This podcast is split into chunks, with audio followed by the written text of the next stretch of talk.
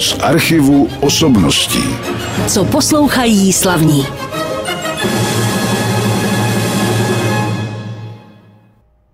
Vítejte mezi anděli a můzami, abych použil na začátku dnešního svátečního pořadu na rádiu Klasik Praha právě název této skladby Georga Friedricha Kaufmana. Za chviličku si o ní povíme víc.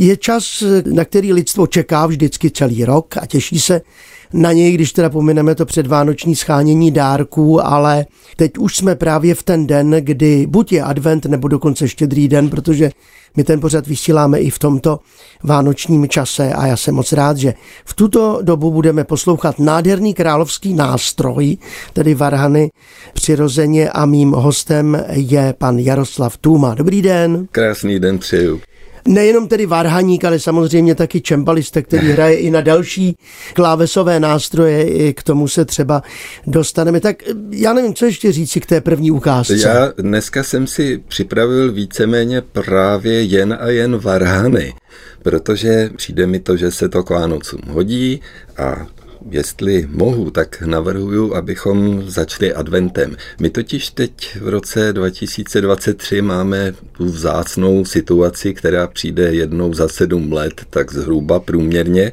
totiž, že ta neděle, která vlastně předchází Vánoce, ta poslední adventní neděle, tak ona je zároveň už štědrým dnem a to je proto, že štědrý večer tedy je slavnost už, je to takzvaná vigilie, podobně jako to je o Velikonocích s Bílou sobotou. Je to samozřejmě největší událost, ale vlastně to narození páně slavíme až 25. že jo, božího vánoční, první svátek vánoční.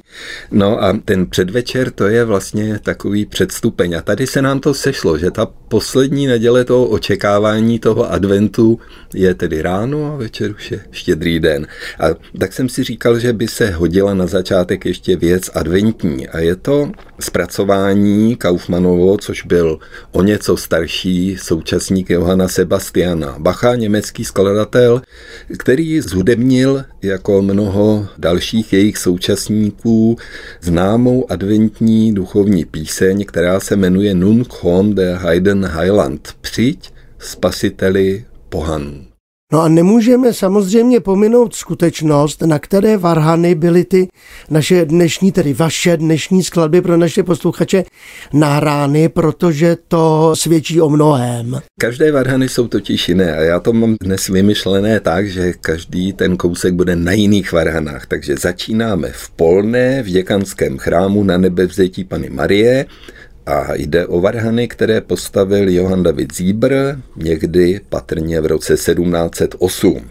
A my jsme vydali CD k 300 letům výročí úmrtí tohodle toho varhanáře Zíbra. On zemřel 1733.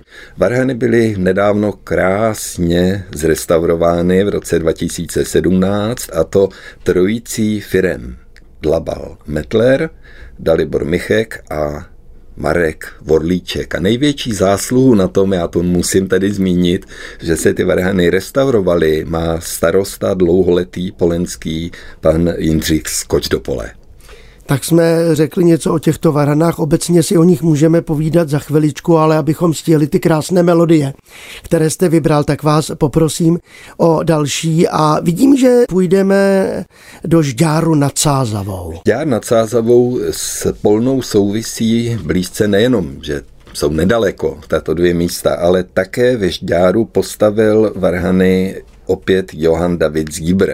Někdy po roce 1710 my nevíme přesně kdy, ale víme, že skříň, varhaní skříň k těmto varhanám, tu architektonickou nádheru, která vlastně v sobě ukrývá ten varhaní stroj samotný, tak ta varhaní skříň je od Jana Blaže Santiniho, takže jako celý kostel. Je to skutečně nádhera, doporučuji všem návštěvu jak Polné, tak Žďáru. A co uslyšíme ve Žďáru, bude to skladba, která nominálně je připisována Johanu Sebastianu Bachovi, ale je to vlastně zpracování koncertu Antonia Vivaldiho. A uslyšíme první větu, je to koncert C-dur, ale Když by někdo z vás měl absolutní sluch, tak to je docela zajímavé, protože budete mít pocit oprávněný, že slyšíte spíše D-dur. Ty varhany jsou laděny velmi vysoko. Byli jsme ve Žďáru nad Cázavou, nebo ve Žďáře, jak někdo také říká. Na Vysočině. Na Vysočině zkrátka. Za hudbou Johana Sebastiana Bacha v koncertu C-dur, tedy podle Antonia Vivaldio. Já bych možná dodal, ano. že Varhany restauroval Dalibor Michek v tomto Aha, případě. to jsme neřekli ještě. Ano, to jsem, jsem A to tady říkáme velice rádi. V jakém stavu jsou vůbec české a řekněme moravské a sleské varhany? No, já mohu říci, jakkoliv jsem hodně třeba kritický, když někde varhany neudržují a tak dále, tak musím říci, že jsem nadšený z toho, že stále více a více varhan u nás se dočká restaurování a v některých případech i velmi kvalitního. Ty dvoje varhany, které už jsme slyšeli, to jsou nádherné příklady toho, jak se to má dělat. A i třetí nástroj, který uslyšíme, ten je na tom podobně. Tam restauroval varhany, bude to v Kašperských horách, tam restauroval varhany Marek Vodlíček. Marek Vodlíček je muzikant, dlouhá léta byl dirigentem Kýnova smíšeného sboru, ale jeho srdce ho přitáhlo k varhanám, takže založil varhanářskou firmu už před lety a má už za sebou spoustu nádherných věcí, věnuje se tedy především a hlavně restaurování. V tom konkrétním případě v Kašperských horách v kostele svatého Mikuláše tam jde o úplně maličký nástroj, ale jak sám pan Vodliček říká, ten kostel, je to hřbitovní kostel za městem, doporučuji procházku udělat si z náměstí ke hřbitovu. Ten kostel to je něco naprosto neuvěřitelného, úžasného. On tedy tvrdí, že to je asi nejkrásnější kostel vůbec, jaký kdy potkal. A soudě teda podle té atmosféry, to, co jsme tam zažili při nahrávání, tak je to prostě nádhera. No a co uslyšíme? Uslyšíme skladbu kratoučkou od Jana Vojtěcha Maxanta, což je šumavský rodák, on je z Frimburka, žil v letech 1755 až 1838 a bude to úplná drobnost. Menuet v B-dur. Barhany, které jsme právě vyslechli ve hřbitovním kostele svatého Mikuláše v Kašperských horách, pocházejí z roku 1700 33. Já už jsem říkal, že je restauroval a bylo to v roce 2019 pan Marek Orlíček, ale ještě jsem neřekl toho starého varhanáře. Byl to představitel takzvané lokecké varhanářské školy a jmenoval se Johann Franz Kanhäuser. V roce 1733 tedy vznikl tento nádherný maličký nástroj. A kdybych měl zdůraznit, jaká má specifika, tak určitě se dá opět mluvit o ladění, které je velice výrazné a vy jste si v té skladbě, v tom Maxantově menuetu nemohli všimnout toho, že některé akordy na tom starém způsobu ladění, který Kanhäuser použil, že jsou falešné a hodně falešné, protože zkrátka v té skladbě ty akordy, které by nás tahaly za uši, tak vůbec nebyly. Ale ptáte-li se, proč varhanáři ladili varhany takovým způsobem, hmm. aby některé akordy byly falešné, no tak je to proto, že ty jiné, ty další, které se používají daleko ve větší frekvenci, no tak jsou zase mimořádně čisté. To, co slyšíte, třeba ten B-dur, ať je to poslední akord, nebo kdykoliv se B-dur, nebo S-dur, nebo F-dur objeví v té skladbě, tak je to prostě nádhera. To jsou tóny, které spolu tak nádherně souzní, že vlastně při jejich současném znění není slyšet ani stopa nějakého nepatřičného záchvěvu. Proto se nám ten zvuk tak líbí, proto je tak stříbený. Když teď mluvíme o těch varhanách a zatím jsme si hráli ukázky varhan, řekněme, ze staršího období, bylo nějaké období v našich dějinách, kdyby se varhany dělaly teď třeba někdy v poslední době a vyráběl je nějaký podnik nebo nějaký konkrétní varhanář? U těch pozdějších varhan, třeba stavěných v 19. století, začalo docházet k tomu, že už nešlo o nějakou malou dílnu jednoho varhanáře, který měl několik pomocníků, ale začaly se nástroje stavět víceméně nejdříve manufakturně a později i továrním způsobem. Ale dovedete si představit, že ne všechno, co se potom postavilo v továrně, bylo už tak, řekněme, stavěné se srdíčkem a stavěné opravdu se znalostí věci, protože čím víc potom zaměstnáte lidí, tak tím více dochází k tomu, že už to berou jenom jako nějakou, prostě chodí do práce, to asi zná každý, že to takhle je. A samozřejmě důsledek tohohle procesu byl, že ne všechny varhany, které potom známe třeba i z 20. století, byly kdo ví jak kvalitní. No, a to je samozřejmě ohromná škoda. Na druhé straně už od možná první poloviny 20. století, ale hlavně potom po druhé válce, začalo docházet k tomu, že se varhanáři obecně v Evropě, ale i u nás potom, řekněme po roce 1989 nebo někteří už těsně předtím, začali se vracet k tomu starému způsobu. A to teď mluvíme o tom principu, jak se varhany stavěly. Rukodělná práce, manufaktura, fabrika a tak dále. Ale začali se vracet varhanáři i k tomu, že využívali principy starého varhanářství a využívají je čím dál více. A i u zcela moderních varhan dnes je řada věcí, které varhanáři prostě přijali z barokního varhanářství, protože ono to taky tehdy po té zvukové stránce bylo prostě úplně skvělé. Jenže, abych zase trošku spochybnil to, co právě říkám, tak musím přiznat a moc rád to přiznávám, že i v 19. století, ale i v tom 20. potkáváme spoustu varhan, které jsou nádherné. A jsou zase stavěné úplně v jiném duchu, motivem byla úplně jiná estetika. Například té době bylo velkým cílem mnoha úplně úžasných varhanářů to, aby varhany dokázali napodobit nástroje symfonického orchestru. Jo, takže my máme řadu nástrojů, kde i rejstříky se jmenují tak jako hudební nástroje. Máme hoboj, máme klarinet ve varhanách, máme gambu, máme řadu rejstříků, které opravdu úspěšně ten orchestr dokáží napodobit. A my se dnes na závěr dočkáme i jedněch takových varhan, které jsou vysloveně romantické, ale k tomu se teprve dostaneme. Protože, já vás přeruším, ano. teď tady máme 18. století. Ještě chviličku, maličkou, ano. A ty příští varhany, které uslyšíme, ty jsou k vidění a k návštěvě v Brně. Jde o varhany brněnské Lorety. Možná někdo ví, kde v Brně na pěší zóně najdou kostel minorický brněnskou Loretu. Tam jsou totiž varhany z roku 1726 od varhanáře brněnské školy Antonína Richtra a tento nástroj restaurovala firma Kánský Brachtl v letech 2016 až 2017. A já mám tedy příležitost teď uvést, že zazní skladba Georga Kristopa Wagenseila, což byl vídeňský skladatel žijící v 18. století a ta skladba se jmenuje hezky, to je opravdu i půvabný název a ona sama ta skladba potom je půvabná, uslyšíte i proč se tak jmenuje. Jmenuje se Das Glockenleut zu Rom, dem Vatikán. A to znamená tedy, že jde o znázernění zvuků římských vatikánských zvonů. Mým hostem je v tomto případě teda varání, především, jak jsme se domluvili v tom dnešním pořadu, Jaroslav Tuma, i když je čembalistou a hraje i na další klávesové nástroje, tak v tomto období, ať už adventním nebo vánočním, jsme se rozhodli pouštět varhany v tomto pořadu, ten nádherný královský nástroj.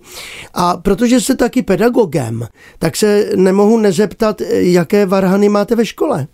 No ve škole to by bylo asi na deset samostatných pořadů. No, tak to ne. To ne, to ne, ne, ne. Já řeknu jenom stručně, je to vlastně už oficiálně. My máme šanci jako škola, jako Akademie muzických umění v Praze získat finanční prostředky, které budou, přijdou z Unie, Evropské unie v letech 2026 až 2028 A máme v plánu prostě uskutečnit projekt, tedy inovace toho, co ve škole máme, jako varhany, jako nástroje, takže měli bychom dostat nové varhany do sálu Martinů, měli bychom dostat další cvičný nástroj a ještě jeden přenosný, který by byl zaměřený na to, že může se používat jako nástroj, který budeme moct převážet třeba z galerie do sálu Martinů a, a nebo do respíry a tak dále a využívat na různá třeba komorní uskupení, kdy je potřeba, aby se uplatnili i varhany. No, ale je to obrovská výzva, protože takovýto projekt je samozřejmě náročný, no. ale stojí za to teda. Já se vlastně na to velice těším. Chceme nejlepší varhany, jaké lze v současném světě získat. To jsou předpokládám tedy moderní nástroje. Eh, jsou to moderní nástroje, které ale zároveň mají určité stylové zaměření, takže třeba sál Martinu na symfonickou varhanní hudbu. A no, jak jsem říkal, dalo bylo by, by to na dlouho. Bylo by to na dlouho a je pravda, že teď v souvislosti s Vánocema, že se spíš bavíme o starším stylovém období, pouštíme varhany barokní a já bych u toho ještě zůstal úplně malinkou chviličku, ale tentokrát uslyšíme nejenom varhany, ale zároveň uslyšíme housle. A to proto, protože Nemohl jsem si odpustit přinést vám CD, které jsem nahrál s kolegyní houslistkou Lucí Hulovou, Lucí Sedlákovou Hulovou, která se věnuje, mimo tedy toho, že samozřejmě hraje na moderní housle, tak se věnuje i barokním houslím a řekněme, že se dá mluvit o stylově poučené interpretaci, která ji velice zajímá. A já mám pro vás sonátu číslo 3 od Hanse Heinricha Bíbra, který napsal celý cyklus takzvaných ružencových sonát. A ta třetí sonáta, ta se jmenuje Kristovo narození. Má tři části, sonátu, kurántu a adagio. Co je speciální u tohoto Bíbrova titulu, je takzvaná skordatura, což znamená, že solové housle přelaďují.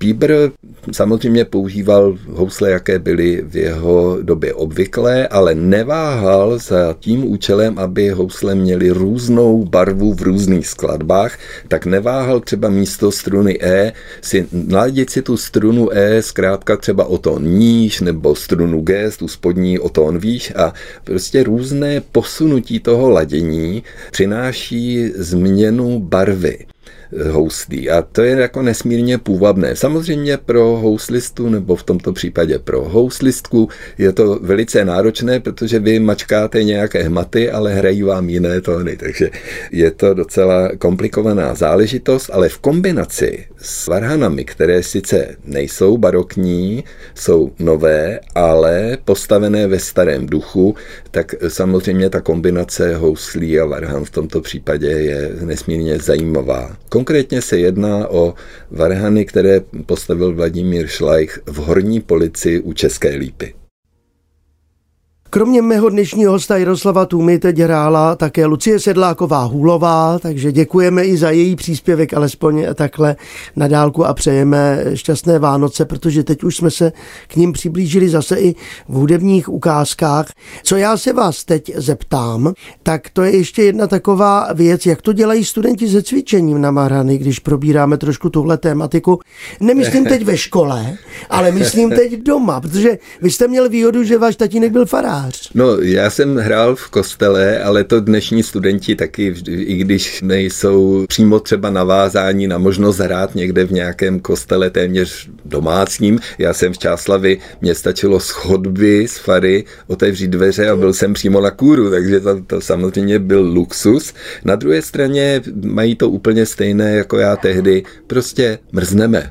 Ano. A jinak se to nedá a takhle to je, takhle je to o Vánocích, takhle je to potom až do Velikonoc. Takže v pořádku, s tím se nedá nic dělat. Občas to odnesete nějakou rýmou, ale zkrátka to je život. A nebo potom můžete cvičit na čembalo, anebo na klavichord. Ale to by byl zase na jiný To je hovor. zase na jiný pořad a to se třeba domluvíme zase za čas, že vás pozvu do našeho studia. No a mimochodem trávíte Vánoce spíš teda pracovně nebo odpočinkově? Ne, já no spíš jako hraju a musím asi zmínit, kromě horní police, kde jsme byli teď, tak ještě musím zmínit především Svatou horu v Příbrami, protože tam jsou nádherné varhany, jsou to varhany, které také postavil Vladimír Šlajch, dokončili v roce 2018 a já bych teď nabídl ukázku z takového CDčka, které se jmenuje Já bych rád k Betlému, podle tedy úvodního zpracování koledy. A já jsem si na tomto CDčku dovolil zpracovat různé české, moravské vánoční koledy ale v takové verzi, kdy hrají jen varhany. A to, co uslyšíme teď, to je nádherná koleda, která je poměrně málo známá, Ej, panenka, a podtitul tedy má Aria a Due Claviers, čili pro dva manuály a Cantus Firmus je v tenoru. A když se zaposloucháte, uvědomíte si, že to je sice česká vánoční koleda, ale působí to na vás trochu, jako kdyby se jednalo o zpracování podobné nějaké Bachově kantátě. A to byl vlastně cíl, jsou to parafráze. Hrajeme si teď, tedy můj host Jaroslav Tuma hraje na Varhany vánoční koledy, teď to byla koleda Ej Panenka, jak jsme o tom před chviličkou hovořili. No a protože máme ten krásný čas vánoční, ať už je advent, nebo Vánoce samotné, třeba štědrý den, pokud posloucháte tento pořad právě na tento den na našem rádiu, tak už teď budeme přát jaksi k Vánocům. Ano. Mimochodem, Krásné a pokojné. A jak vy pak krásné a pokojné samozřejmě, ale tak popřejte něco vy posluchačům a pak pustíme já, poslední skladbu. Já hlavně přeju každému, aby si ty Vánoce užil v míru a pokoji a pokud možno s krásnou hudbou, protože o Vánocích samozřejmě ta příležitost je. A dovolím si nabídnout vám na takové jako naladění se na tu líbeznou atmosféru jednu ukázku z CDčka, které vzniklo v Polsku na základě přání mého přítele polského, který vydává celou řadu CDček na různých historických varhanách, tak v tomto případě jsme se dostali právě k varhanám romantickým. Ona je vyrobila firma Schlag und Zelené, která tedy v té době byla, jak jsme o tom mluvili před chvílí, že byly továrny na varhany, tak šlák Zelené, byť nebyla tak velká fabrika, jako byl třeba Rieger, tak přes hranice ve Slesku v té dneska polské části působila ve Svídnici tato slavná firma. Varhany jsou z roku 1904 a já jsem si dal takový úkol, že na polské písně to je legrace z evangelického kancionálu, protože ten kostel je dodnes evangelický, tak jsem udělal improvizace a skombinoval jsem ta témata těch písní s melodiemi z čarostřelce Karla Maria von Webera. Takže pokud někdo zaslechne té melodii vlastně z této opery, tak není to nějaká náhoda, je to improvizace, která kombinuje vánoční nápěv s Weberem. Proč? Protože v tom městečku, kde varhany jsem tedy objevil, tyto nádherné varhany, maličké, maličký romantický nástroj, tak vyšel jsem před kostel a tam byl pomník Weberův, protože on tam několikeré prázdniny pobýval. A já jsem si vytvořil takovou svůj osobní teorii, že on byl těmi písněmi evangelickými inspirován. Závěrečná skladba už se rozezní a já se loučím s panem Jaroslavem Tůmou, kterému děkuji, že se zastavil u nás v tomto krásném čase. Já děkuji za pozvání a přeju vám i všem posluchačům krásné Vánoce. Ano, samozřejmě i já přeji krásné Vánoce a naslyšenou u dalšího pořadu už v novém roce. Z archivu osobností.